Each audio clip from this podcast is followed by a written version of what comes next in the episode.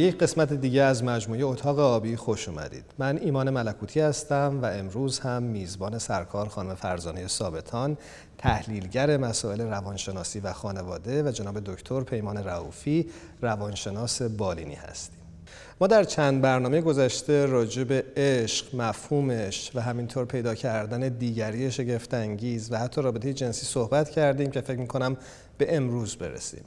امروز می‌خوایم راجع به خانواده صحبت بکنیم. بگذارید اینجا بحث رو شروع بکنیم که اصلا مفهوم خانواده ایدئال و سالم چی هست و چطور میشه تعریفش کرد؟ با شما شروع می‌کنم جناب دکتر رؤوف بله بندم درود میفرستم به شما عزیزان و همه بیننده های خوب این برنامه. خب خانواده به عنوان کوچکترین نهاد اجتماعی اولین جایی است که انسان یا کودک انسانی درش رشد و نمو پیدا می‌کنه. مراحل اولیه رشد خودش رو پشت سر می‌گذاره از دوران نوزادی به کودکی به نوجوانی به جوانی و وارد مرحله میشه که در اونجا قرار تعهدات و مسئولیت های مختلف اجتماعی و حتی خانواده آینده خودش رو بپذیره. از این روی هستش که خانواده بسیار اهمیت پیدا می‌کنه چرا که به عنوان این نهاد اجتماعی نه تنها مسئولیت پرورش یک انسان رو به عهده داره بلکه قراره به اهداف خودش هم برسه. حالا من فکر می‌کنم که ما اگر بخوایم به دنبال معیار سلامت برای خانواده باشیم خوبه که این رو در نظر بگیریم که این خانواده ای که ما سلامتش رو می‌خوایم بتونه به اهدافی که برای خودش متصور هست برسه. یعنی موفقیت رو بذاریم یک معیاری که می‌تونه سلامت رو نشون بده. موفقیت از این نظر که این خانواده فرض بفرمایید که روابط بین اعضای خانواده کامیونیکیشن یا ارتباطات کلامی ارتباطاتی که افراد با هم دیگه دارن. فرض بکنید برطرف کردن نیازهای فردی عاطفی فکری مشورت هایی که اعضا با هم دیگه می‌کنن. همه اینها می‌تونه در مسیر رسیدن به اون هدفی باشه که حالا هدف خانواده می‌تونه واقعا رشد و نمو و اعضایش باشه. حتی پدر و مادر که به عنوان ستونهای این خانواده منظور میشن اونها هم در حال رشد و پیشرفت باشن. اونها هم بتونن از این اعضای خانواده بهره بگیرن یاد بگیرن بیاموزن. ما از فرزندانمون هم می‌تونیم بسیار بیاموزیم. و این آموختن و آموزش دادن یک ارتباطی است که به صورت دائمی و مرتب بین اعضا ادامه داره و می‌تونه اون نهاد رو موفقتر، محکمتر و مستحکمتر بکنه.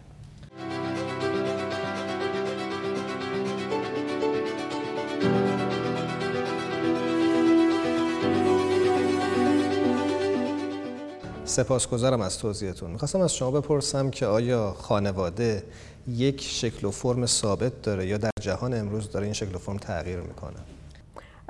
خانواده نه تنها در دنیای امروز شکل و ساختار ثابتی نداره. ساختار که نه بهتر بگم دینامیک ثابتی نداره در هیچ دوره از تاریخ این رو نداشته. جناب رعوفی در واقع خانواده رو از دیدگاه روانشناسی تعریف کردن و دیدگاه جامعه شناسی که کوچکترین واحد اجتماعی یا یکی از نهادهای اساسی اجتماعی است. ولی من می‌خوام در واقع یه نگاهی بکنم به خانواده از دیدگاه سیستمی و نظریه اروین لازلو که اون خانواده جامعه فرد همه اینها رو یک نگاه سیستمی بهش داره و معتقده که یک سیستم طبیعی است نه سیستم مکانیکی که ساخته دست انسانه.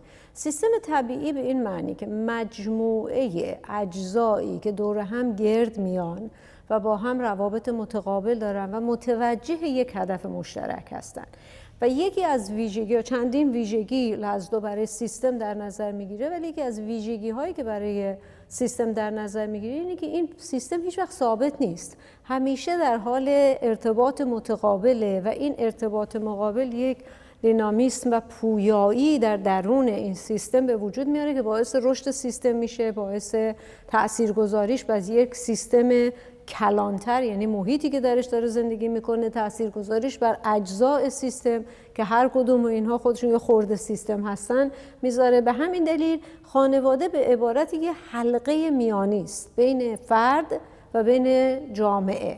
از یک طرف همونطور که ایشون اشاره فرمودن می‌تونه تأثیر بذاره روی اجزاء خودش در تحول اونها در رشد اونها در حرکت اونها. به چالش کشیدنشون تغییرشون و از یه طرف دیگه می‌تونه از تاثیر بذاره روی جامعه تحولات اجتماعی و تاثیر هم بپذیره. به عبارتی شاید بتونیم بگیم خانواده از یک جهت مادر فرد هست انسان هست و از یک طرف مادر فرهنگ و جامعه هست. در عین اینکه از هر دوی اینها هم تاثیر می‌گیره. حالا اگر فرصتی بود من می‌تونم بیشتر توضیح بدم که در طول تاریخ چه تحولات اجتماعی تونستن خانواده رو متحول بکنن خانواده متحول شده چطور تونسته تاثیرات اجتماعی بذاره. بنابراین من از جهت اگر بخوایم یک نگاه سیستمی به خانواده داشته باشیم قطعا یک موجود ثابت نیست یک موجودی است که همیشه در حال حرکت و رشد خواهد بود. از دیدگاه شما خانواده در جهان امروز دچار چه تحولی شده؟ یا مفهوم خانواده شاید بهتره بگیم.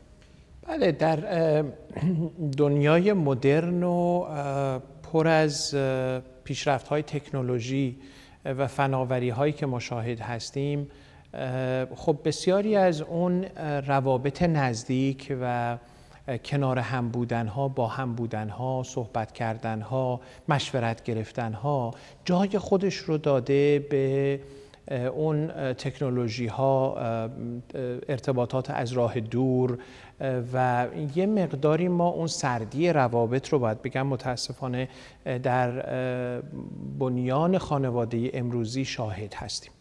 اگر که یه مسئله خیلی ساده توجه بکنید داشتن تلفن های هوشمند و تبلت ها دست بچه های بسیار خردسال سه ساله چهار ساله و بعد به دست نوجوان ها فاصله عمیقی رو بین اونها و اعضای دیگر همین خانواده ایجاد می‌کنه. برای اینکه اونها در یک دنیایی فرو میرن اصطلاحا دنیای مجازی یا ویرچوالی که بسیاری از افرادی که حتی ممکنه اونا باشون در تماس هم هستن افرادی هستن که واقعا نمی‌دونن پشتش واقعیتی هست یا نیست.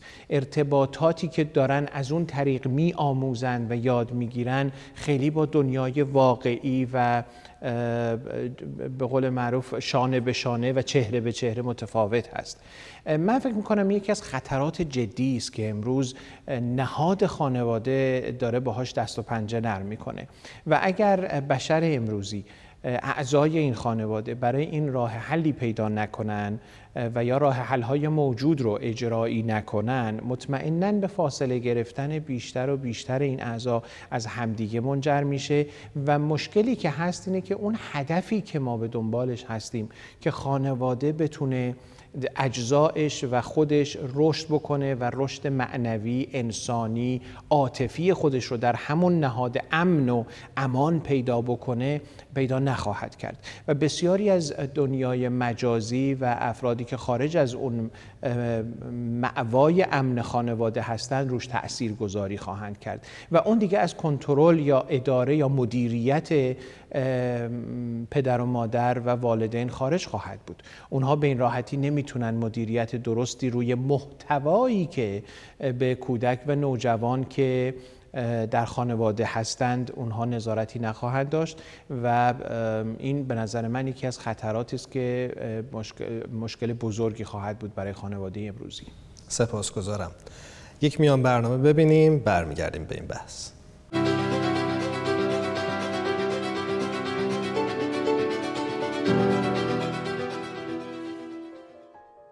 اگرچه خانواده یک نهاد اجتماعی جهان شمول و کهن است اما با شرایط اجتماعی در هر دوره تاریخی سازگاری پیدا کرده است. برای مثال، خانواده هسته‌ای مدرن با خانواده گذشته قابل مقایسه نیست. زنان استقلال اقتصادی بیشتری به دست آوردند و کودکان در تصمیم ها مشارکت بیشتری دارند. مطابق یک تحقیق در آمریکا در دوران شیوع همهگیری کرونا 84 درصد کودکان و نوجوانان به والدین خود برای انتخاب سوپرمارکت و خرید اینترنتی کمک می کردند. در 97 درصد موارد فرزندان تعیین می کنند که خانواده برای تعطیلات به کجا برود. نفوذ سنت و آیین‌های مذهبی نیز روی خانواده و رفتار اعضای آن کمتر شده است و به ازدواج به چشم یک قرارداد اجتماعی نگریسته می شود تا یک وصلت، سوگند وفاداری و پیوند مقدس. همچنین نهاد خانواده بسیاری از کارکردهای سابق خود مثل آموزش کودکان را از دست داده است. اگرچه بعضی از این تغییرات را باید به عنوان نشانه ای از سازگاری ساختار خانواده با شرایط اجتماعی امروزی و فناوری پذیرفت، اما این تغییرات نهاد خانواده را نیز تا حدی متزلزل و آسیب پذیر ساخته است. در گذشته انجام کارهای منزل نیازمند وقت زیاد و تقسیم کار بین اعضای خانواده بود. این کار مشترک منزل اعضای خانواده را در تعامل مداوم با یکدیگر نگاه می داشت. فرزندان هنگام کمک به والدین در انجام کارهای منزل از والدین خود الگو می گرفتند. با کاهش کار منزل در خانواده های امروزی، تعامل بین فرزندان و والدین و همراه با آن توانایی تربیت و تأثیرگذاری والدین روی جامعه پذیری کودکان کاهش یافته است. در مقایسه مدارس، رسانه ها و همتایان یعنی دوستان و همکلاسی ها روی جامعه پذیری نوجوانان تأثیر بیشتری پیدا کردند. همچنین تغییرات شتابان در فناوری موجب شکاف نسلی و در نتیجه کاهش درک متقابل بین والدین و فرزندان شده است. بهاییان خانواده را در مقام یک واحد انسانی و هسته اصلی اجتماع بشری به عنوان کانونی در نظر می گیرند که ارزشهای اخلاقی و توانمندیهای معنوی و انسانی در آن شکل می گیرد و در زندگی روزانه تمرین می شود. به اعتقاد بهاییان افراد در بستر خانواده برای مواجهه با زندگی آماده می شوند و در آن بستر عشق ورزیدن، بردباری و عدالت را می آموزند. پس اگرچه سازگاری نهاد خانواده با شرایط جدید ضروری است اما تزلزل خانواده در شرایط امروزی نیازمند چاره اندیشی است.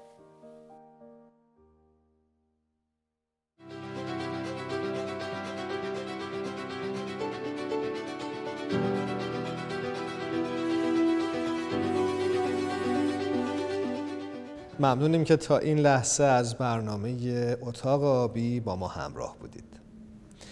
دکتر رعوفی در خصوص بحرانهایی که می‌تونه در خانواده شکل بگیره صحبت کردن که چطور می‌تونه باعث ایجاد شکاف در خانواده بشه. میشه برامون بگید چه راهکارهایی می‌تونیم به کار ببریم که جلوی این بحرانها بیستیم و یا به سلامت ازشون عبور بکنیم؟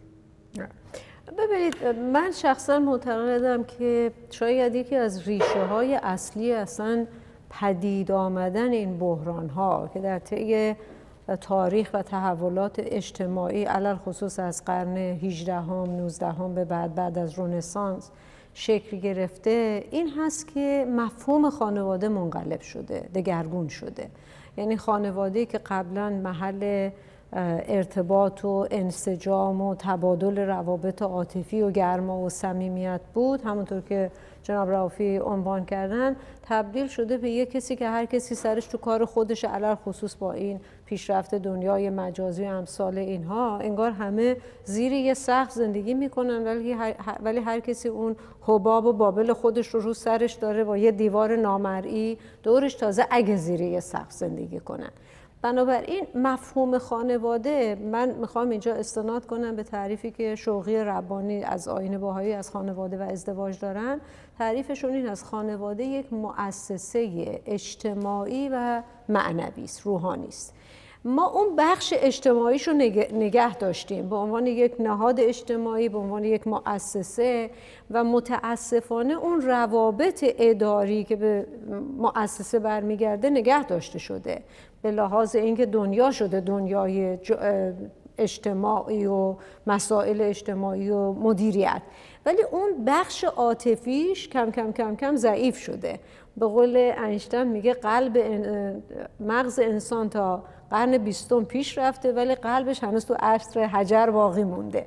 این مسئله ارتباط عاطفی که اتفاقا ملات و نگاه دارنده این ساختمان این ساختار هست این خیلی ضعیف شده. خب ویژگی هایی که مثلا شما از جنبه بخش عاطفی و معنوی خانواده می‌تونید ببینید که توی مؤسسات دیگه نیست بخش نصار کردن مسئولیت عشق محبت یعنی بنده وقتی میام توی اداره کار می‌کنم لازم نیست عاشق اون اداره یا اون پرسنل باشم. کار یه مفهوم رسمیتر و تری داره. ولی در خانواده اگر شما عشق و محبت و ایثار و مسئولیت و نگرانی و اینها رو ازش بگیرید دیگه از خانواده چی میمونه؟ میمونه یه اداره که کارش نمی‌تونی بکنی.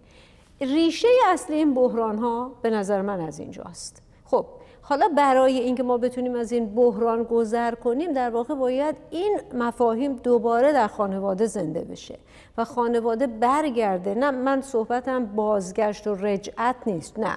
بلکه مفهوم جدیدی از خانواده به عنوان یک مؤسسه اجتماعی که حالا پایه ها و اساس عاطفی قوی داره که هماهنگ هست. تطابق داره با این مؤسسه اجتماعی. خب اینو باید تقویت بکنیم. چطور تقویت بکنیم؟ با تغییر افراد باید این اتفاق بیفته.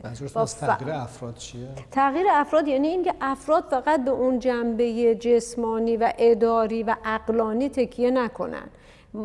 انسان امروز انسان عاقلی هست ولی وزن عشقش و اون عشق پخته عشق در واقع حقیقی خیلی ضعیفتر شده.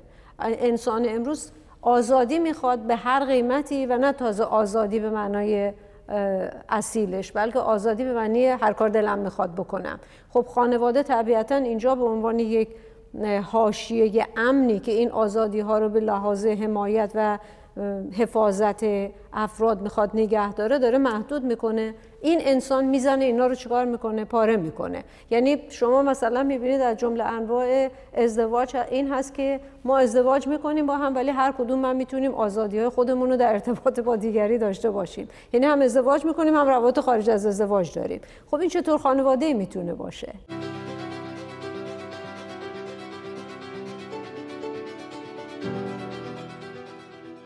وقتی یه همچین خانواده ای پدید میاد. اینا باید از بین بره و تبدیل بشه به اون ارزش های انسانی زنده بشه. یعنی من انسان اون احساس مسئولیت احساس تعهد احساس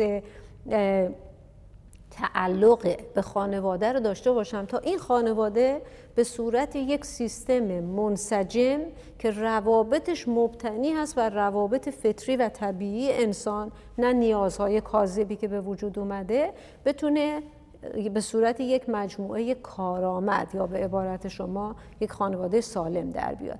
این اولین قدم این هست که در واقع آموزش اتفاق بیفته. آموزش برای حتی در سطوح کودکان. که با خانواده آشنا بشن. بدونن مفهوم خانواده چیه. یعنی این دگرگونی و قلب مفهوم خانواده باید در سیستم آموزشی اتفاق بیفته. وگرنه وقتی یه جوان به سن 20 سالگی رسید که مفهومش از خانواده اینه که من قراره برم اونجا و یک سری نیازهام ارضا بشه و سرمایه گذاری بکنم که در ازاش یه سودی ببرم طبیعتا این اتفاق نخواهد افتاد. این یک ممکنه برنامه دراز مدت فرهنگی باشه که در کنار تحولات دیگه ای قراره در دنیا اتفاق بیفته باید اتفاق بیفته. ولی خب هر فردی هم واقعا این آشنایی و این آگاهی رو پیدا بکنه و این مفاهیم جدید و سالم رو وقتی از خانواده پیدا بکنه می‌تونه به کار ببرتش. ارز کردم توی مدارس مثلا الان وقتی آموزش میدن به بچه ها حالا در مدارس غربی می‌گیرن توضیح میدن. مدارس آموزش جنسی و ارتباط جنسی رو میدن. چطور رابطه برقرار بکنید که فرض کنید بیمار نشید یا از بارداری های دوران نوجوانی جلوگیری کنید. اینا آموزش مفهوم خانواده نیست. شما چقدر می‌بینید در مدارس اون مفهوم عشق و محبت و نصار کردن و مسئولیت رو به بچه ها یاد بدن؟ این نوع آموزش عین بیمسئولیتیه. فقط طوری ارتباط برقرار کن که فردا مسئول نباشی جوابگو نباشی لازم نباشه تعهدی به چیزی داشته باشی. حالا پیامد این چه ها خواهد بود؟ خانواده های تک والد پیامد اینا همه در واقع چیزایی که خیلی بحث بله گسترده است. از دیدگاه شما جدا از مقوله آموزش چه کارهای دیگه میشه کرد که بشه از بحرانهایی که در خانواده ممکنه پدید بیاد به سلامت عبور کرد؟ بله من به دو نکته می‌خوام اشاره بکنم که برمیگرده به داخل خود خانواده و آنچه که افراد به خصوص حالا شاید والدین و پدر و مادر موظف هستن انجام بدن. یکی همون بحث ارتباط و رابطه است. گفتگو و نگه داشتن یک رابطه در عین احترام اما تعاملانه ای که پدر و مادر با فرزندانشون می‌تونن داشته باشن که این ما رو می‌بره به نکته دوم و اونجا مشارکت هست. اینی که فرزندان در تصمیم گیری هایی که در خانواده اتفاق میفته مشارکت داشته باشن. اونها هم بتونن نظر بدن اونها هم بتونن حس تعلق خودشون رو نه تنها تجربه بکنن بلکه واقعا بپذیرن و قبول بکنن. ما اونجاست که می‌بینیم که کودکان می‌تونن مسئولیت پذیری متعهد بودن مشارکت و نقش اهمیت نقش با اهمیت اعتماد به نفس و حرمت به نفس رو در خودشون بیابن و درک بکنن. سیستم های خانوادگی که یه مقداری دیکتاتوری می‌تونه باشه. حالا مرد سالارانه یا زن سالاری هر کدوم اینها می‌تونه اشتباه باشه می‌تونه افراد رو به خطر بندازه. بلکه ما با سیستمی می‌تونیم خانواده رو موفق جلو ببریم و از خیلی از مشکلات دیگه پیشگیری کرده باشیم که فرزندان ما کودک و نوجوان ما می‌تونن با پدر و مادرشون یک ارتباط مستقیم و خوبی رو داشته باشن. و بسیاری از اون خطراتی که ممکنه در جامعه در محیط مدرسه و یا افرادی که ممکنه نسبت به اونها قرض بدی داشته باشن رو جلوشو بگیره اون ارتباطی است که می‌تونه بین اعضای خانواده با صمیمیت و احترام اتفاق بیفته. پس مشارکت و ارتباط سالم بقیده بنده می‌تونه یه کمکی بکنه که این مشکلاتی که ما امروزه در مورد خانواده می‌بینیم یه برطرف بشه. سپاسگزارم از هر دوی شما عزیزان که در این برنامه با ما همراه بودید.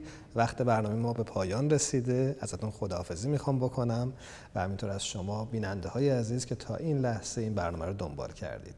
اتاق آبی جایی است برای کنجکاوی بیشتر. هر جا هستید شب و روزتون خوش.